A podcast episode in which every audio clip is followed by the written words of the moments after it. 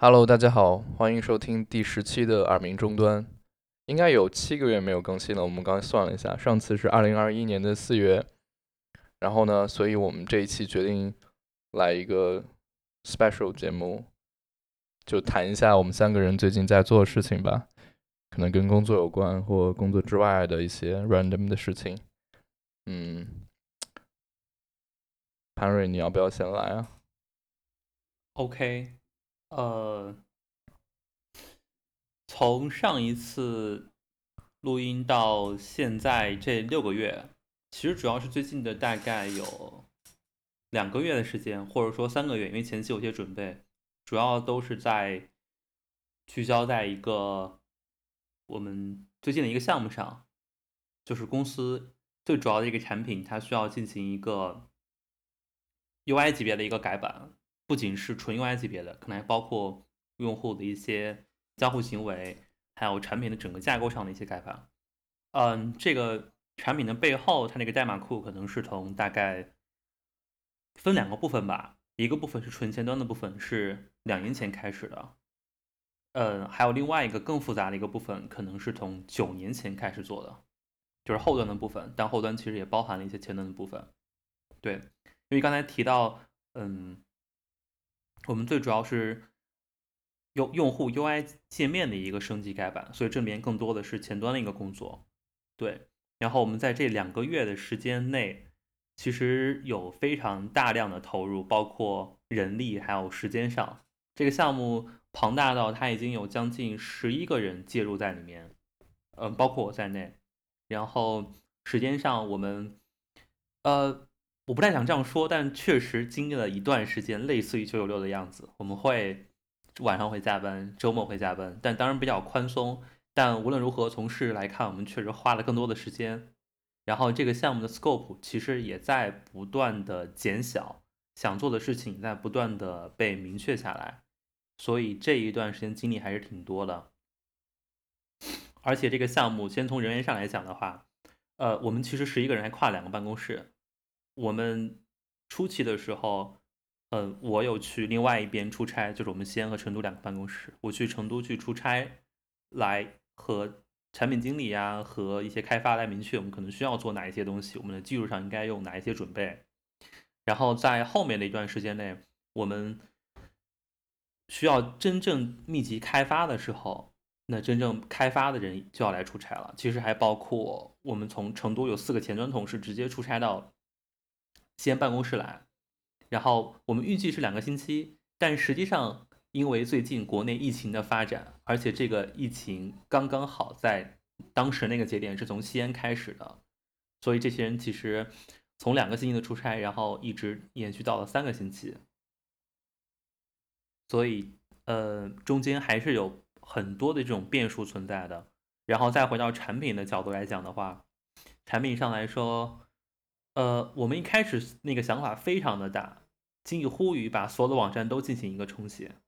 而且在一开始的时候，从技术角度来看的话，很多问题都还没有特别的明确，我们该怎样做，我们的成本到底是多少？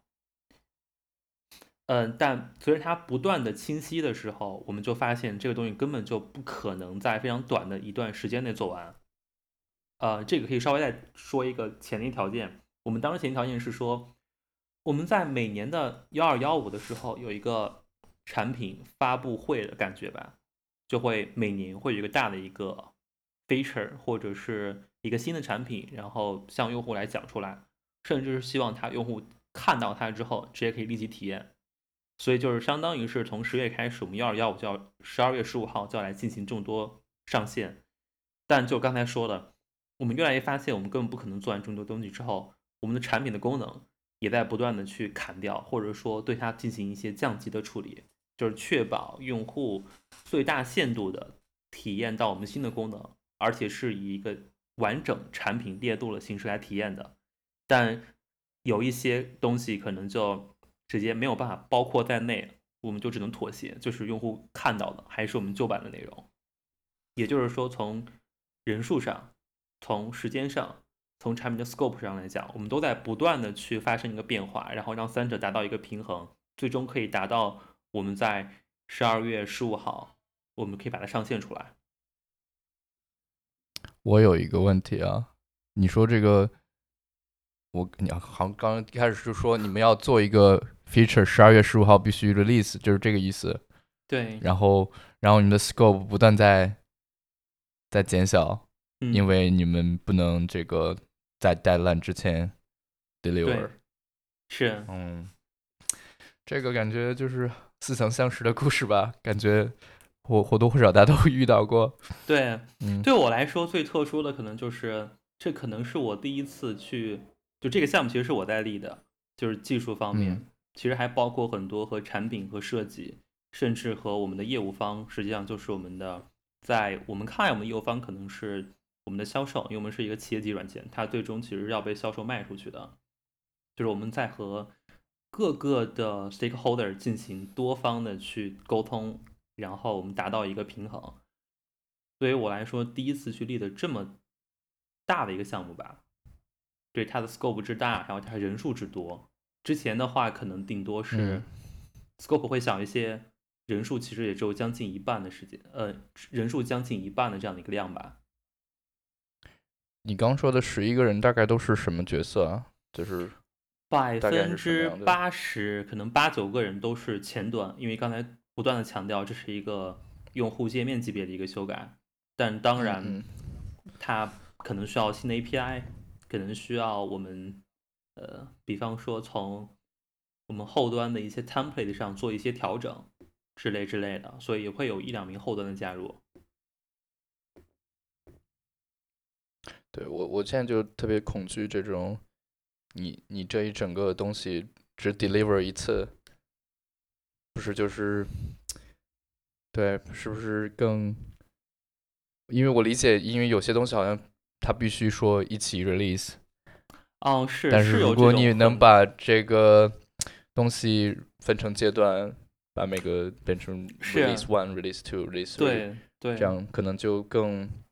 你就有种迭代的感觉吧。因为对如果你两个月时间都在做一个东西，对，其实是很容易就挺出现了没法 plan 的这个对事情。对我不知道阿里号的那个之前有没有这它的他的风险其实是挺高的，对，就是为了降低这个风险，就是我们也会采用两方面吧，就是你刚才提到的，一方面是因为我们是一个一个完整的一个产品，它非常基础的产品架构就是通过嗯大的导航来进行区分吧，所以我们的可能每一个导航之下是可能是独立进行发布的，然后我们被其实我们是有那个 toggle 就是 feature toggle 以及 A/B test，我们通过这两种方式来逐渐的对用户来进行开放，然后对于我们自己开发来说，我们肯定是分着几个小的 team，或者叫什么 squad 是吗？这个词你应该比较熟。Squad Squad 是小队，小队对，但是你们九个人是吗？九个开发，你们分成几个 team 呢？我目前来看的话，因为主要涉及的改版的内容可能包括三个方面吧，所以基本上是三个 squad 的三个这样的一个小队来进行。嗯，就是分三个 feature，然后这三个人做这个，另外三个人做那个。对对，大概是这样的。然后从就是说从它的上线计划来说，它是按照刚才提到呃按 per route 的路由的形式来进行那个 feature toggle 或者 A/B test 的分发。然后其中也包括你刚提到的有一些功能它没有办法被切割出来，所以嗯这个时候我们去只能去对某一些复杂的功能进行一些降级的处理。我们其实也遇到过，就产品经理其实规划了一个非常非常好的一个交互的一个行为，但那个行为被放在一个比较大的一个功能里面，没有办法把那个功能单独的拿出来。但是如果把这功能实现的话，我们的 scope 就会很大，我们绝对不可能在，比方说，嗯，两三个月之内去完成，因为我们还要完成很多很多别的东西。所以说，我们就对这种方式只能采取一种降级了，就可能我们先对 UI 进行一个调整，然后这个新的交互方式我们先保留它，我们先不做这个东西，我们等到它对用户 release 之后，我们再以迭代的形式把它增强上去。这个其中，呃，其实我觉得因为我是因为我们都是做技术的，从技术角度来讲，它是非常非常 OK 的，对。但这个地方其实也遇到过一种沟通上的一种冲突吧，或者是如果我站在一个产品或者站在一个设计的角度来讲的话，我肯定是不太会妥协的，因为我觉得这个东西它就是应该是这样子的。我们如果把它拿掉的话，那我可能这个改版可能就没有任何的意义了。对，所以是是很多时候我觉得是用用户体验的这种平衡吧，因为如果你比的有的时候，比如说你把这颜色都换了，你必须一起换啊，否则这个就不是一个特别统一的体验。对对是也有这种层面的东西在。明确的例子，对，对，所以就是相互找到平衡还是非常困难的一个点，但这真的只能大家有相同的嗯目标。对，所以我感觉我这一次有特别大的体嗯会，就是目标感其实很重要，因为大家如果都知道我们的目标是要在十二月十五号上线这么多东西，那大家都能意识到这个东西不得不先被 delay 掉，先去实现优先级更高的东西了。嗯嗯。所以你们会在这个项目开始的时候做一个什么 kick off，然后说说一些什么事情吗？就这个流程是什么样的？是我们基本上，因为其实刚才你也听到，我们是对一个老旧的项目进行一个升级，我没有办法说从零开始写，其实是有挺大的一个历史包袱在这里放着。然后同时，项目里面大项目里面百分之六七十的同事都是在最近的四个月之内才加入公司的，所以他们对于我们的一些隐藏的业务。一些历史的代码可能完全都不知道这是什么意思。现在如果你单纯看业务的话，有一些东西藏得很深，只能从代码层面才能反映。所以业务人员、产品经理是不知道有这样的功能存在的。但你如果只看你的代码的话，你看到了这一些代码，你又不知道它反映的是什么业务，因为你从界面上可能都找不到入口。所以这个时候，嗯，我们在开始之前是和大家。做了三个下午的 kick off，就我们还把它分成三个阶段吧。就可能我们会先去从业务层面，就是业务分析师、产品经理会讲清楚我们里面包含了什么东西，我们为什么要这样做，然后我们把它做成什么样子的。然后还有就是从技术层面吧，站在可能就是说相对更熟悉。然后经验更丰富的一些技术开发，他会去向大家来分享我们曾经踩过哪一些坑，我们的技术模型大概是怎样的。它虽然它虽然是一个站在后端的视角来讲，但前端其实同样适用。对，嗯，然后再到第三天，我们大家在一起来进行一个 estimate，一个估计吧。这个估计可能就非常非常的粗颗粒度。就是它的偏差其实会非常的大，但至少大家会明确我们大概有这么多东西，我们怎样去制定一个优先级，我们的计划大概是怎样的。当然，现在来看的话，那个计划真正被落实的可能也只有百分之二三十了，因为在实际做的过程中又会发现不一样的一些东西，然后会被抛出来。对。那你们会在中途的时候重新 plan 吗？或者什么？会会，其实每每几就任何时候周重新都是在规划。重新 plan 的。嗯对，因为进行到可能我们的设想是这样做，但实际上团队去把它跑起来的时候，会发现这样的可能更适合我们自己，所以也都会及时的去重新调整。嗯对，还要去重新的估算，嗯就是我们做的越多，可能我们对已知的东西会更明确吧，然后未知的东西也会逐渐的变少，所以我们这个时候进行估算，它也会可能更准确。对估算的话，我个人理解还是有一定意义的吧，因为我之前经历过的公司，当时也有这样的一次的更改，当时可能就有一些估算不是特别准确，导致运营人员可能提前已经向外说好了，我们在某一个时间点要对外 release，但实际上并不能达到，所以我们嗯不断的沟通，我们不断的去估算，对于后面的一些工作上的规划还是挺有好处的。你说的这个呃估算就是这个 deliver date 什么，就是关键的时间的点。对，是一直对。其实从下游来讲的话，他们可能嗯更关注的就是什么时候我才能说我们需要发布这么多的东西。对，这个其实很现实，。所以这是一个挺挺重要的，就是挺你要 promise 这个时间点，然后所所以就是做这种是一一次两三个月，然后你有一个 date，所以压力很大吧？就是你越长的话，你越难估计。对，是嗯是，我其实从来没有主导过这么比就很大，而且参与人数很多的项目。嗯，对我也没有，所以挺好奇你第一次作为你你刚说你是作为一个 tech lead 吗？有有其他的，比如说有产品经理吗？肯定。有，就是一个嗯全功能团队，嗯，产品经理、测试工程师、设计师，然后嗯还有开发嗯工程师们。我我不知道，我嗯，tech 但 lead，这个也非常的微妙，就是你知道，在 tech lead 的可能比较比较接近的，其实有很多种角色。另外一个最明确的一个角色，可能就是那个 engineering manager。哦，我以为这两个不太一样。你所以所以你你你是 tech lead 其实是吧？对，但其实没有 engineer 嗯 manager，、就是很多时嗯候我知道，可能我不太清楚，在一些大的公司里面可能会有明确的是两个角色，嗯，然后是，但是我想说，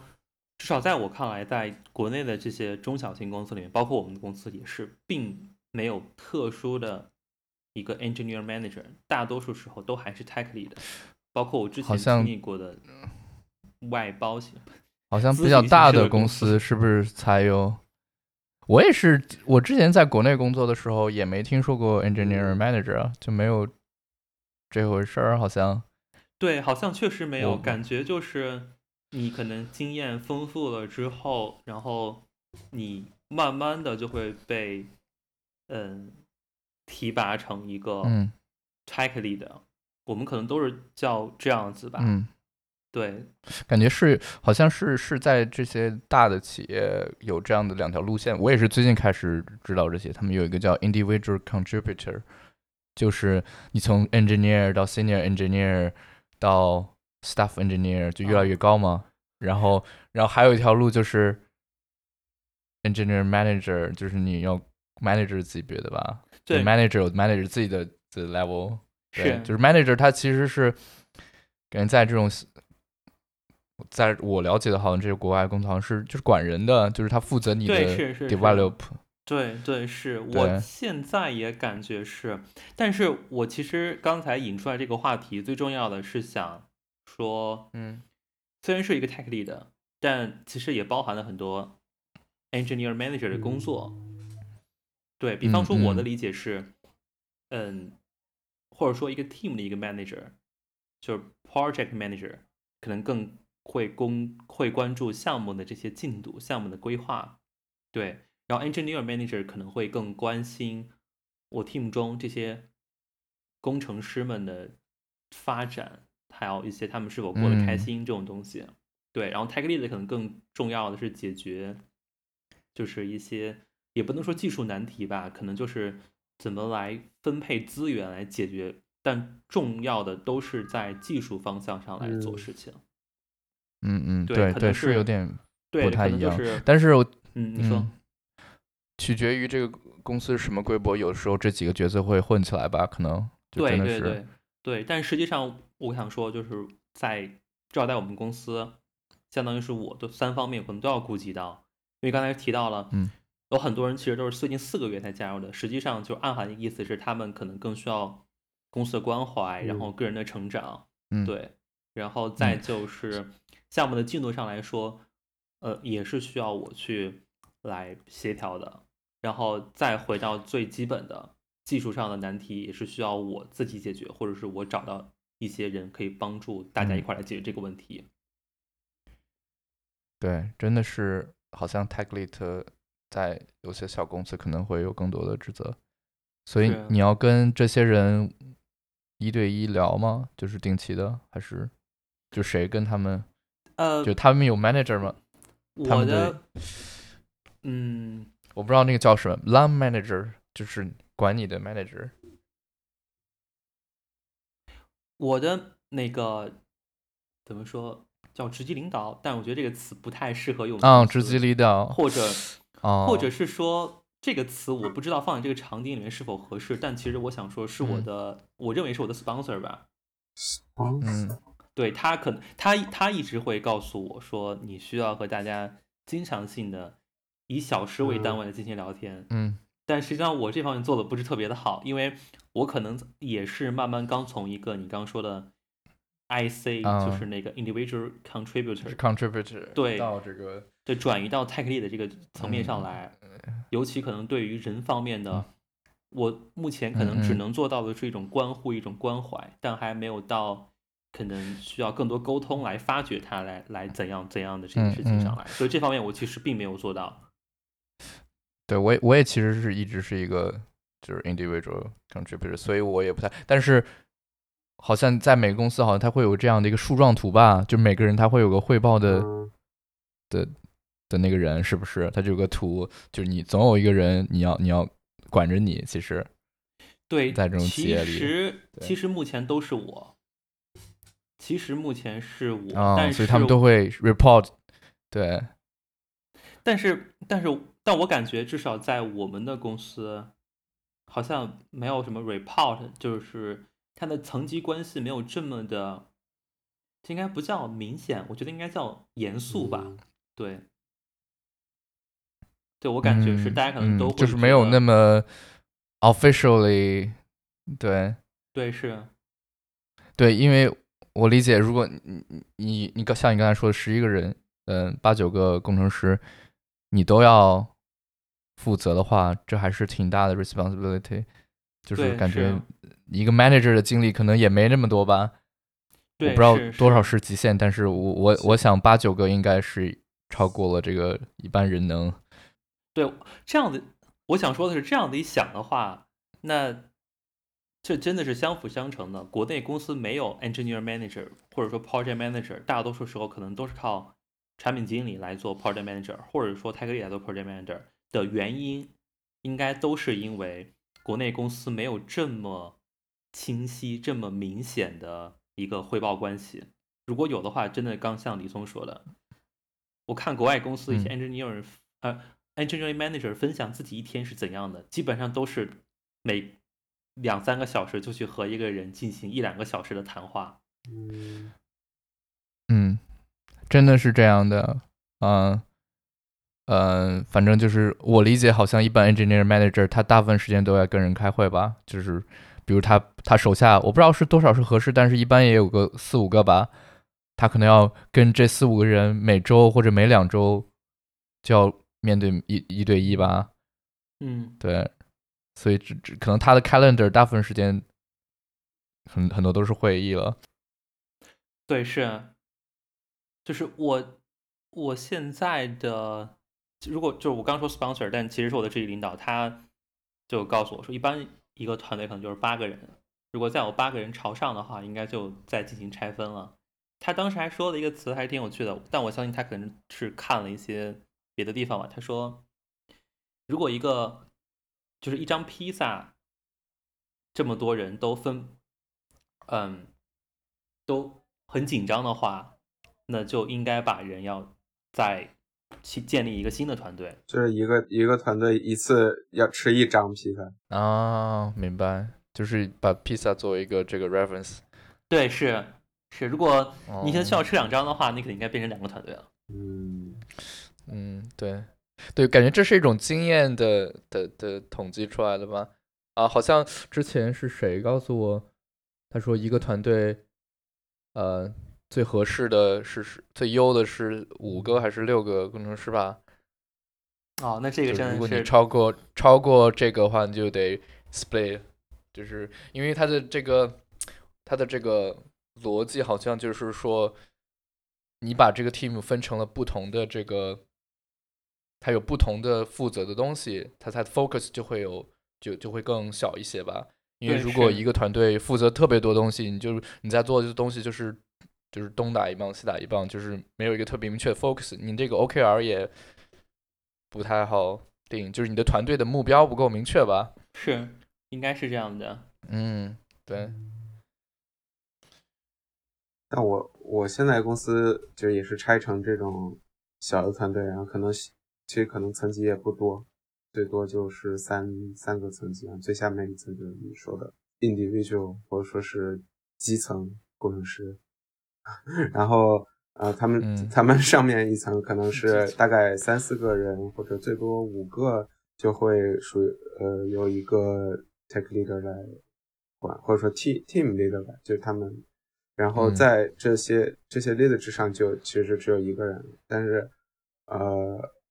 我们这边可能最上面的 leader 想要跟所有人都 one on one 一遍，但其实那那样的话就有二三十个人需要 one on one。如果每个人都以小时为单位的话，那你每两两两三周就想 one on one 一次的话，可能就根本根根本就就是不根不可能安排过来，嗯然后你还嗯，相相当于这个人，包括他呃下面小团队那些 leader 都在，像潘宇说，都在同时做 tech leader 和嗯 engineering management 的工作。嗯，好像都是嗯都是这么，我经历过的公公司都是这样，好像也是没有见见过把把这拆分开的。而且而且我我是今天才今天听你们说，我才明白哦，这个东西是可以拆分出来，然后有一个人他专门主要的职责是负责那件事情。我我一直觉得好像，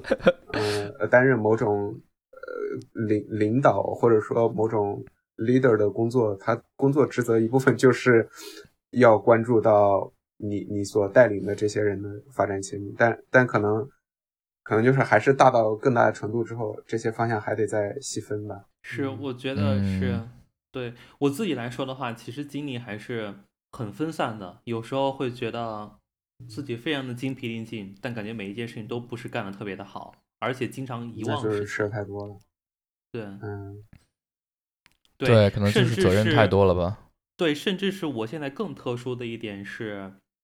其实刚才也提到，都是我们在做一个改版的一个项目。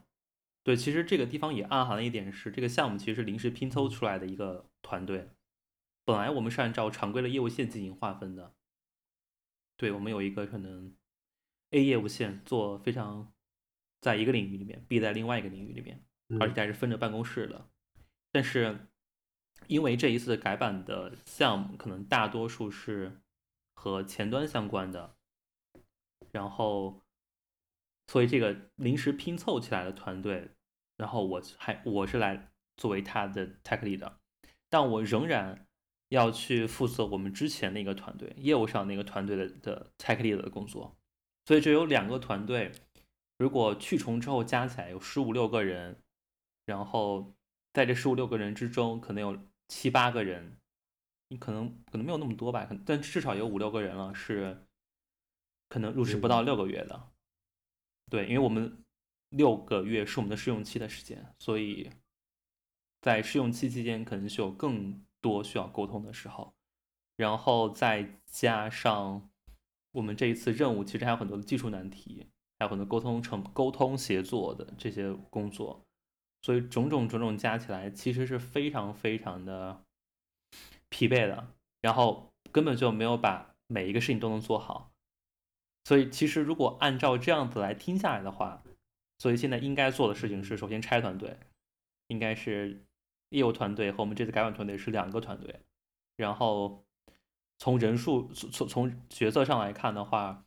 可能也不应该再去同时兼任 tech lead 和 manager，因为我我其实可能更更多想说 manager 是指对于新人的那一部分，对，所以可能需要去其他人来关注这些新人的成长，对。对，感觉我我也是，我完全没什么经验了。如果这再是一个长期的，那肯定就嗯非常不健康了。我觉得这样其实对我个人而说，有时候觉得是挺好的，因为因为我感觉我自己还是挺贪心的，希望做的事情很多。但长久下来的话，我自己其实很难平衡各个工作之间，更就更不要说工作和生活，甚至是我自己的个人健康问题了。对，然后还有的就是，那这样子的话，其实对其他人的成长发展也很不好。就相当于是所有的工作都是我来做，那其他人是不是就没有任何的晋升路线了？对，所以目前还好，只是一个暂时的。所以之后你不会做这个 tech lead 吗？还是说之后应该回归到就是刚提到的，是嗯一一个业务线的 tech lead，那个是一个全哦功能前端后端测试产品，还有我们的设嗯计，可能加上来就大概八九个人左右吧。对这种常规形嗯式的，我觉得，因为工程师其实可能加起来大概就五六个，然后所以 manager 的工作和 tech lead 的工作应该是完全可以控制得住的。对，但这个地方可以再说一点，就是如果不是说如果，就是一定我要在职业往后的晋升方向的话，那肯定会是多个团队。对，所以这个时候我自己之前也看过一些吧，但我也没有什么过多的实践、过多的经验。我觉得可能就是你需要 delegate 吧，嗯你需要去就 developer 一些人去，然后把工作 delegate 他，对于大家来说都是非常好的。就刚提到，对于他来说是一种晋升，是一种职业的发展；对于我来说，可能关注的点可能会优先级更高一些。对，而且现在其实还会有一个问题，这个问题我在之前的时候也遇到过，就是如果所有人东西都给到一个人去做，就是现在来看给到我，尤其是让具体写代码的工作给到我的话，我不是我我我在说个题外话，写代码并不是不好，只是说，如如果需要我来写代码，很有可能就是我 block 住整个大家的进度了，因为就是你刚提到的，我需要开开会，然后需要别的一些东西需要去解决，但我嗯就可能写代码的工作不断的被往后推，最后就变成了我 block 住大家的工作了。那你现在写代码的时间会会比较少吗？或者说就没有？哦，没有，我觉得我还是一个程序员，我概大概可能有百分之二三十在写代码吧。然后百分之二三十，对，如果所有的工作时间加在一起的话，嗯，然后剩下的一些一些时间，可能还有百分之二十是在是在 review 代码。嗯，那其实还挺多的。我觉得写代码和 review 代码应该是，在我看来都是都是写都是代码，码，对嗯，都是对对写代码。对，其实我意思就是说 review 代码，和代码相关嗯的，应该还是可以占到百分之四五十的时间。嗯，我觉得还还是挺多的。其实，是嗯，因为毕竟你说，嗯，因为毕竟，毕竟就是我们还不需要这么这么的一个嗯。manager 的一个角色，因为我觉得 tech lead 其实就是还是会写大量代码的人，不能说大量代码，就是大部分的工作都是还是和代码相关的，对。但 manager 应该就嗯。完完全全可能会抛离代码本身，可能。嗯，是，嗯，可能也也分，嗯，对我上个工作的 manager，他其实也自己是一个 engineer，他只是哦。manage 我，哦，他可能就是他可能只 manage 两个一两个人吧，但是他自己其他时间也就在写代码，就是他一部分时间来要 manage 其他人，但是一部分时间他就是一个跟你一起合作的 engineer。明白。然后现在的工作就是 full time manager，应该是，好像他没有写代码，OK，他可能也可以写吧我觉得，我也不确，我也在尝试理解这个 difference，因为好像就是职业发展最后一步，你就得决定你想当这个。很多人他那些都是从 engineer 跳到 engineer manager 的吧？应该是吧？应该是。嗯我不知道，我自己的感觉像是，就是 staff engineer，然后虽然 staff 是一个形容词，可以用在任何一个那个 track 上，但是感觉 staff 就可能对我来说可能哦，你或者说 principal 嗯 engineer，嗯对，principal 是首首席吧？中文对是不是？对对，然后我不知道再 staff 翻译过来是什么。对，然后再就是 tech lead 吧，嗯，就是 tech lead 感觉嗯是一个比较介于工程师和 manager 之间的一个角色。嗯，但其实我嗯，是不是可以这样理解？也许不同的他他他这个 tech lead 只是一个针对 project 的角色，它是比如说这个 project 你是 lead，但是其他 project 你并不是。对，是，嗯呃，对，这个其实挺挺艺术的，我感觉这个命名方式，因为感觉确实是在不同的公司，在不同的时间段，在不同的场景之下，它会有不同的含义。对，但呃，嗯就你刚说这个，我在上一个公司经历的时候是这样的，就是你在嗯不同的项目里面的时候，你确实承担不一样的角色。你在这个项目 tech lead，但下下个项目就不一定是。对，嗯对，那这个其实从我自己个人而言，我是觉得那这个还有那么一些些的，让我的职业规划、职业发展路线变得不是这么的清晰。这可能也是我从上一家公司离职的一个原因之一吧。对，就我可能希望去学习怎么成为一个 tech lead，因为我自己是总是希望我能做得更好，能够发挥一个嗯团队的作用。然后，但是我下一个项下我在下一个项目的时候就变成了一个 individual contributor。那嗯好像我在上一个项目的一些经验，好像就直接就就就就作废了一样。嗯，对，因为可能所以就回到了这个这个 tech lead 的这个角色的定义，就是有很多种，他每次都不太不太一样。对是就是这个，至少我现在的公司是我们都是一个产品团队，我们在会一直长期在一个产品的某一个功能上来进行迭代开发。嗯所以这个最起码可以保证我是一直可以去按照这个发展路线往上去走的。OK，聊了这么多，我我其实也想听听别人的最近是怎样的，感觉再往下聊就变成了一个 tech lead 和 engineer manager 的区别了。嗯但是挺有意思的吧？但但也没什么不好，对，就是对，感觉有有有内容，就是也让我在想这个区别到底是什么，tech lead、engineer manager 啊什么的。我其实，嗯，对，我觉得你你是我们三个中第一个做这个 lead 的。对，我们是大概是一个时间开始工作的吧，对吧？嗯是，啊，嗯，好啊，那我我们就也一直好，那我们就就按这个话题往下聊吧。我们可以把后面这句话剪掉或者怎样，我觉得可以啊。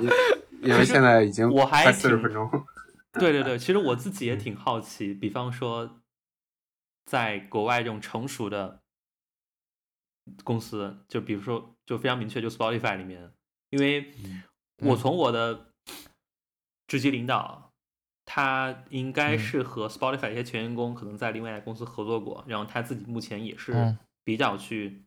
可能关注 Spotify 工程师文化这一套东西的，他经常会跟我说很多，比方说为什么我刚刚说 Square 的时候，然后要 Q 一下嗯。你，就因为他是跟我说在 Spotify 是这样的进行划分的，啊、对，它有一个 squad，我其实也在在在理解这个，就是它就是 squad，就是他就有一个特别明确的责任嘛，然后他有自己的工程师、自己的 designer、自己的 product manager，但是不是还有另外一个维度？我忘了那个词叫什么了。嗯，还有一个比他上更上一级的吧，他当时，嗯嗯，他说说什么？呃，在我们的沟通之中，或者说从我之前的那个，我嗯记得那个是一个就是一个网状的一个交叉式的一个结构。就比方说，啊，我们、我们是一个我我们是一个业务团队，是一个 feature 的一个团队，然后我们只关注这个 feature，它是一个全功能的团队，所谓全功能就是各个角色都嗯。有，但还有另外一个维度，比方说我们都是前端工程师，我们有这个维度，啊对。它也是一个团队，那个词叫什么？对，其实我忘了一个词叫什么了，呃那个哦。我英文英文没有那么好，但是我知道这个，但是这个好像，我我理解好像就更多是一种呃 community 的感觉吧，就因为这种大公司，你需要有一个人说这个 community 关注这个 web，他要有一些 committee 有个协呃我不知道自中文协组委会，就有一些人要负责说这个 web 这个东西未来的方向是什么，我们我们要决定 Spotify。或者说 Google 或者是什么，我不知道 Google 是不是这样，但是就肯定要有一些人会一起决定说，这个 Web 技术在这个公司未来方向是什么，啊我要用 Next.js 还是什么，我们要不要抛弃呃什么 Angular，就有一个方向嘛，啊。就决定一些这样的，在这个 community 里，比如说呃 Web，比如说 iOS 或者是特特定领域的一些需要决定的东西，就是它它整个公司嗯，嗯。我想问，就是会不会有人全职是做 community 这件事情的？他不是在任何一个业务线上嗯。进行工作的。这个我还真不太确定，我觉得是我我猜测是是兼职的吧，就他不是全职，哦他应该有自己的 team，对，每个人都是你有自己的 squad，然后但这个 squad 可能有有的是 internal 的东西，有的是外部的产品，有的是内部的，有的是开源的，有的是什么的。明白。嗯，就就好像应该是 Spotify 经常说吧，就比如说一个屏幕，它可能这个这个界面是一个 squad，另外一个界面是另外一个 squad。OK，那你们经常嗯提起的其实是 Squad 对吧？其实你们经常对是另外一个最常提词是吗？呃，但但是其实我们 team 又不一样，因为我在的这个部门是被 Spotify 收购的，所以我们其实不太有的时候不太用 Spotify 自己的的那些 term。对对，因为你想一个公司收购另外一个公司，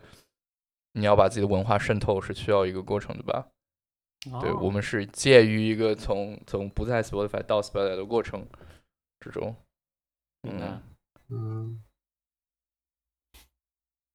嗯嗯，对对，你刚说，其实我们最刚一直在说这个 tech lead、engineer、manager，就是也是我一直不不太懂的。我之前好像看过一个 YouTube 视频，嗯，他他就说 engineer manager 到底干什么，然后他那个人就说了自己百分比吧，但是我也具体忘了，但是大部分时间在 one to one 好像。我感觉是嗯。我，我其实也没有真正经历过 engineer manager 是这样的一个，因为和阿道一样，我感觉或者说和你一样，我们在这些大多数公司里面，大多数我们认为是 lead 的那个人或者是 manager 的那个人，其实和我们一样，只不过就是他经验更深，技术更好，所以需要他去做一些决策，也需要他来关注技术之外的一些层东西。但他从本质上来讲还是一个技术，他多少都是会写代码的。我说的嗯。会是他日常工作嗯。中确实会写代码，不是说他可以写代码，但他没有写。对嗯。对我其实也不是特别清晰 manager，但我嗯。看到的一些分享中，其实就是你刚刚说的，在 report，在 one to one 之类的。嗯，对，你要负责他的嗯。成长呀，比如他要是他想嗯。升职啊，他想加薪啊什么嗯，倒是对挺重要，manager 的。就要要要你要给 manager 说，man manager 要负责你这些事情。对，嗯所以国内大多数公司可能都让 tech lead 兼任了吧？嗯，我我一般都是我遇到过的都是这样子。然后，对我其实想问问你们，你你们被呃被 engineer management 过吗？就是你们就是有这种明确的，比如说表达我在职业上想怎么发展，我下一步嗯技术上或者是我路线上想怎么选择，或者就是我我单纯想加薪或者升职这种。嗯，你你说就是你被这样 manage 过吗？就就是你在比如说你在这种 one on one 当中去跟跟跟你 one on one 的那个 manager 或者 leader 去聊，然后你你去表达你的这种这种情况，嗯你你们多不多？有吧，我有说过薪资的问题。嗯对，就是你你你你你不满意，肯定只要跟你的这个 line manager 说吧。嗯嗯，还有说过，他就是呃，在之前的上我上一个工作，他就嗯会 discuss 到你你你有什么想做的事情，因为一般公司不是会有半年的 review 吗？嗯或者什么个人发展的什么 review，他就会有一个方向，就是你你想在下半年做的事情吗？嗯对，你想呃实现什么什么你你 go 什么目标？比如具体一点，就是比如说你你呃，比如说比如说你想做一些 product manage 的都，你想做一些产品的事情，你可以可以跟跟你的 manager 说什么的，然后他就看啊怎么跟其他人沟通，说给你一些指责或者什么的。嗯嗯，，Perry 有有遇到这种 case 吗？就是谁跟你提说啊，我就想做什么样什么样的工作啊、我想做多做一些什么样，比如他想多做一些后端的，然后你要负责给他找一些这样的，好像嗯是这是 manager 一般要做的。我倒没有提到过啊，其其实我其实其实是有，我遇到过有一个测试工程师跟我提到，他想去做产品设计相关的，其实就是产品经理。嗯。对，嗯嗯，会有，嗯确实会有这种那时候，所以所以你要做在做什么我们某一次的 one on one 的嗯时候。但如果是嗯产品经理的话，你你还能给他协调到这样的职责吗？就你你怎么回复他呢？因为对对，你你做了些什么？就是他这个，哦，对我最后的措施就是这个事情肯定不是我能够决定的，啊，无论是在某一个层次来看，我所能做的事情就是把这个信息同步给相关的人，比方说，嗯。呃，我们没有 engineer manager，但就还是还是我的直接领导，算是技术总监，可能负责所有的研发，包括工作和人员。然后我是告诉他这个人想去转产品，然后告诉产品总嗯。监，告诉他有个人想来做产品经理，然后嗯。应该是他们后来找到了 HR，对，反正就是相关的一些 stakeholder 最后都会被聚焦在呃聚合在一起，然后进行一些讨论吧。对，但到后面其实我不是特别的去关注这个事情的后续的发展了，因为他嗯们都、嗯刚才说的这几个角色都直接和那个测试工程师嗯有过沟通，我可能只是问一下有没有发生某一些变化，然后怎样怎样的，也明确表达如果有任何的疑问，你觉得找他们不合适，你可以找我。嗯，对，所以我也只能到这个层次。对，哦，明白，啊就这个事情超出你能改变的，你能 al- allocate 对的是是你必须就只能告诉别人，让别人去上面的人去做决定了，是吗？对，是是这样的。或者说就是，呃，如果按照一个阶，就是一个呃团队结构、部门结构来看的话，我只是这个小团队里面的 tech lead，然后兼任去 manager 做一些技术人员的这种职业晋升的管理吧。但是从一个角色转到另外一个角色，而且还不是研发或者说技术内部的这种迁移，那肯定就需要到另外的团队上去了，就是产品总监，嗯我觉得技术总监这种可能，这种可能更现实的肯定是一步一步的吧，他可能不能直接跳到产品设计，他肯定是可能可能一先学着，或者说参与一些会议什么的。对这个其实挺，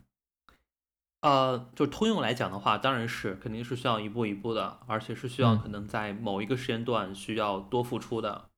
就是可能就是你要能够证明说你有这个嗯能力，对，但其实放在不同的公司、不同的时间段，可能也会有一些别的条件吧。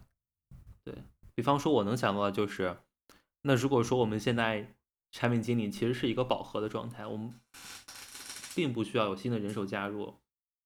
对，所以说这个时候也挺尴尬。嗯，对对对，但那那个人想法是一一部分嘛，那肯定是，要是是，公司肯定也有自己的发展的路线嘛。对，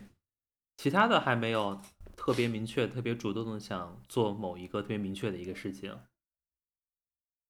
嗯，只要给我发钱就行了，我什么都不想做。啊，当然也有呀，这种也提到过，就是，嗯，就是表示说我们觉得我的薪水应该有一些变动，对，因为我觉得我的能力是达到了的，对，嗯，嗯嗯，也会有。靠，这感觉越说这个就不能播了，感觉。那我你刚刚说的，那我也会去说呀我也会，我也会，也是也是同嗯。样的，我会去，又到了一个我不能做决定的事情，所以也嗯。是层层的去向上去来反映吧。所以其实我嗯按照我个人现在的理解，大多数时候，或者是放到更大的公司，这种在中间去做这种 manage 工作的人，可能更多的确实就是在向上来进行一个反馈了，因为很多事情确实是你单个做不了决定的。嗯，对，一层一层汇报上去，对知道说了算的人。对对对，就是如果你能做决定的一个事情，那我觉得那个事情很小，可能都不需要告诉你。比方说，我想做一个，我可能这个 feature 做多了，我想做另外一个 feature，可能我前端做多了，我想试一下后端，那这个我感觉嗯都不用明确的提出来，就你去做就好了。嗯是，嗯嗯如果连这种事情都要提出来被批准才能做的话，那我感觉这个团队也太 不，这就这就是一个非常组织架构清晰明确、呃，条条框框很死的一个团队了。是，嗯，对，这跟团队的这个预期有关系吧。比如说你招进来就是前端工程师，你你整天在嗯直接 pick 了那个 back 后端的 ticket，然后后端不知道做什么了，这肯定也不行吧？哦，那这种肯嗯定是、肯定还是需要一段时间的嗯派尔吧。嗯，对。你刚说的，你上面是技术总监是吗？对，因为再说的非常详细一点的话，就相当于是我们有大概四五个团队，每一个团队有自己的一个 tech lead，然后在这个团队之上直接就是技术总监，技术总监之上就没有了，因为公司比较小，没有再设上 CTO 啊什么这种级别，差不多嘛，我们也差不多是这样。所以其实和阿阿那和阿拉刚说的是一样的，就是基本上就这三级结构吧。因为大多数的公司可嗯能真的只需要三级就足够了。嗯，嗯，那 Google 那样是那这就不不知道了。那哦那那那你们呢？嗯你们其实已经很大了。哦，但它收购以后是不是就还保持之前那个结构啊？啊，这可以说吗？嗯，好像对，因为我我我我来的时候，我来这个公司的时候，它已经被收购很久了，但是它就是好像是最最后的这个，呃，等于说这个产品是放在这个 Spotify 整个里面的一部分嘛，所以可能我们公我们这个原来公司的的，我觉得是 CEO，他变成了汇报到 Spotify 一个部门里面的一嗯个底下的一个人了，就等于他放在了这个树的里面的一部分了。树，对但是这对，呃，嗯我觉得比方说最关心的几个层面吧，比方说做一些产品技术上的决定，还有像嗯人员的晋升关系呀、什么的，是你们就完全可以独立自主解决呢，还是也是需要到更高的层级来去处理的？啊，你能再说一遍？我没太，你是说这个我们被收购之后，他怎么？比方说做一些产品的角色、嗯决策，这个产这个功能有嗯或者是没有，是需要在就是你刚刚说你们之前的这个 CEO 就能决定的事情，还是说要到更高的层级才能做决定？好像你这你做做什么 feature，似乎你你的 team 就能决定的。对我说的可能这个嗯可能有点形容不是很恰当，就很大级嗯别的决策吧。但我一时半会儿没有想出来一个好的例子，嗯，比方说产品方向，对，嗯，那肯定是这个方向肯定是上面定的吧。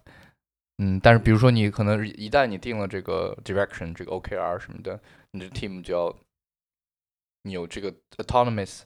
自主性来决定这个你要做什么 feature 吗？好像这是 Spotify 老说的，我不是这个不知道是不是公开说了，就是他们老说这个 autonomous，就是说你定了这个 OKR 什么之后，你团队就你可以去决定自己怎么工作，做什么 feature，这都是你自己决定的。嗯但是你有你有一个明确的嗯目标，说你必须要 hit 这个，把这个数目数值提上去，这个 OKR、的 KR 什么的。但是它，但是你具体做什么，上面不能就理想的情况下吧，这这是因为保证了这个真正做的人能决决定你你要做什么嘛。对，那还挺好的，我觉得。就是这样的话，最起码你的主观能动性会很强吧？你不会觉得这是一个从上而下的一个政治任务，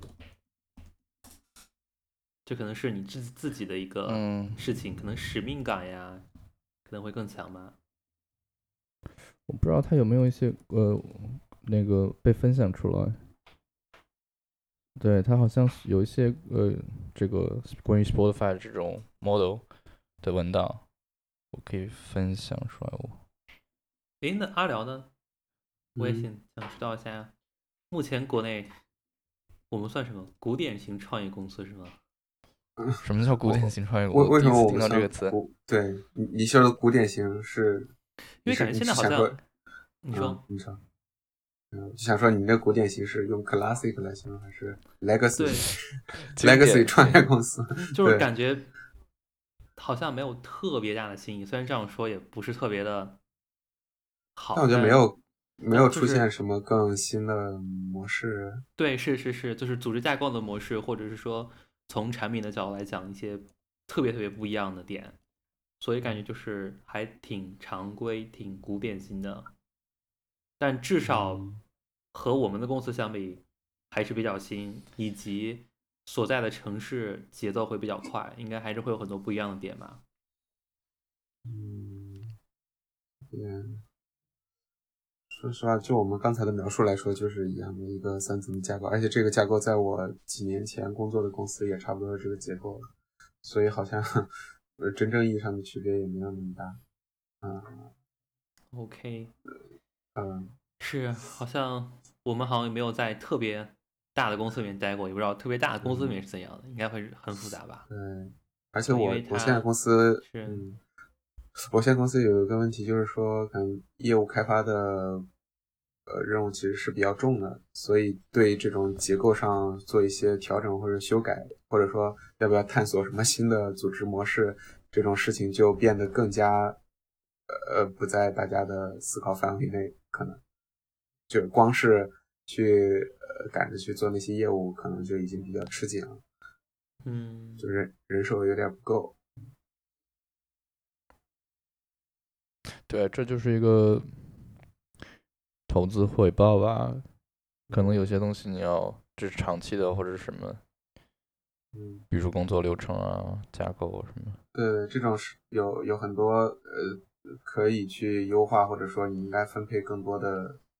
呃多分配一点儿人手去做一些嗯，包括什么人员的未来的一些规划，但可能就是就是不太。不太行，嗯，就是不够，可能已经很努力了，但还是其实还是还是不太够的，就是因为你就这么点人，就要做比较多的业务，那怎么办？是，嗯，还还有什么别的可以展开的方向？我已经不知道在，对我们好像说的挺多，呃，各各种地方零零散的说了说。